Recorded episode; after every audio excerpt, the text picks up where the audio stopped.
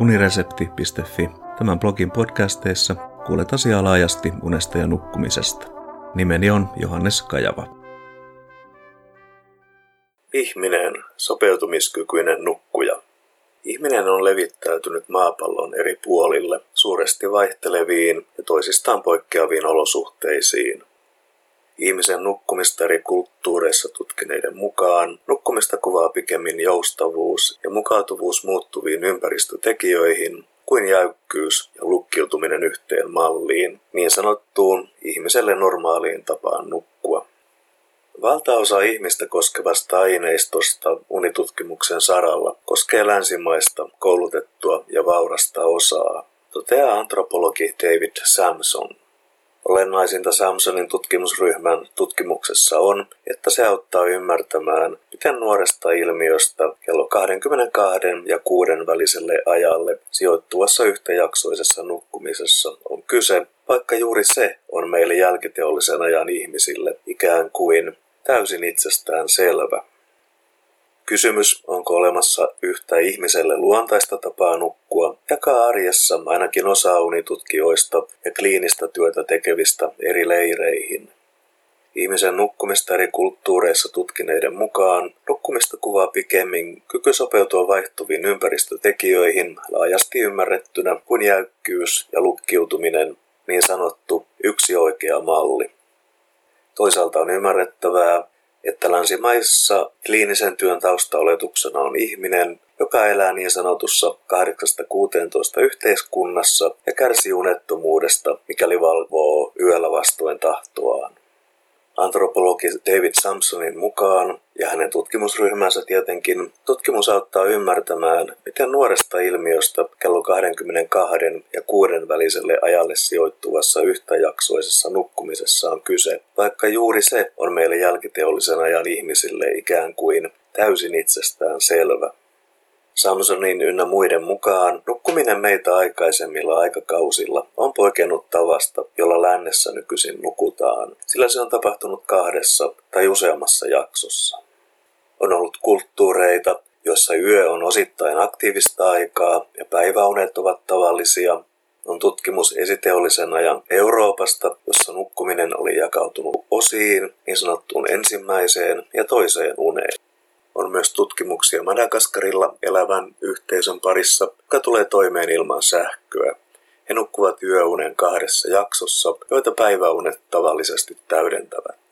Myös Hadsta-heimoa, joka asuu päivän tasajan tuntumassa, on tutkittu.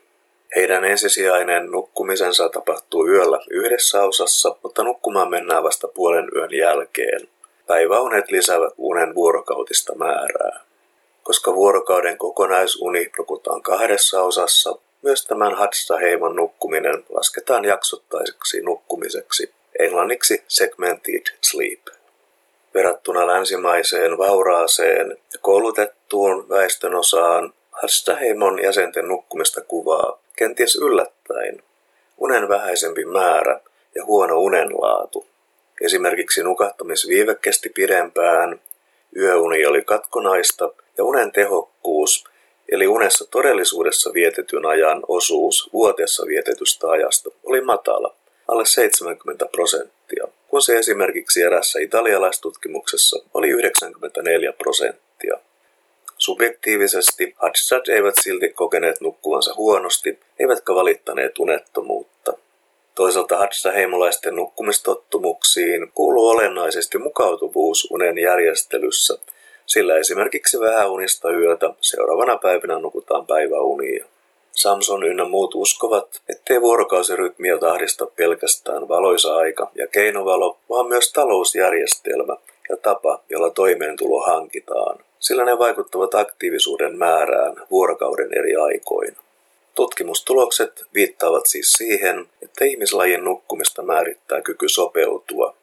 Nukkumista ei tule ajatella yksiselitteisesti niin sanottuun luontaisesti määräytyvään aikaan sidottuna, sen sijaan ihmisellä on luontainen valmius ajoittaa nukkumisensa joustavasti sen mukaan, mitä kulloisissakin ekologisissa, sosiaalisissa ja teknologisissa ympäristöissä eläminen vaatii. Olosuhteisiin sopeutuminen tarkoittaa siis myös unen ja valveen biologista rytmittämistä valon määrästä ja lämpötilasta riippumatta. Sopeutumiskyvystä kertoo myös se, että mikäli yöunemme jää yhtenä yönä lyhyeksi, nukumme seuraavana yönä sikeämmin tai otamme korvausunet päiväunien muodossa. Tämän lisäksi pääosa tärkeän syvän unen osuudesta sijoittuu yöunen alkupuolelle, jollen se saa etusijan unen arkkitehtuurissa, mikäli yöuni jäisi lyhyeksi. Joustavuutta ja mukautuvuutta tämäkin. Tieteellisesti kenties merkittävin Samsonin ynnä muiden johtopäätös koskee ihmisen evoluutiota. He uskovat, että joustavuus ja mukautuvuus unen ja valveen rytmityksessä on luonnonvalinnan tulosta ihmislajin kehityksessä. Tämä on auttanut ihmisen sopeutumista elämään eri puolilla maapalloa suuresti vaihtelevissa ja toisistaan poikkeavissa olosuhteissa. Kiitos kuuntelemisesta ja mikäli pidit jutusta, linkkaa se unesta ja nukkumisesta kiinnostuneille.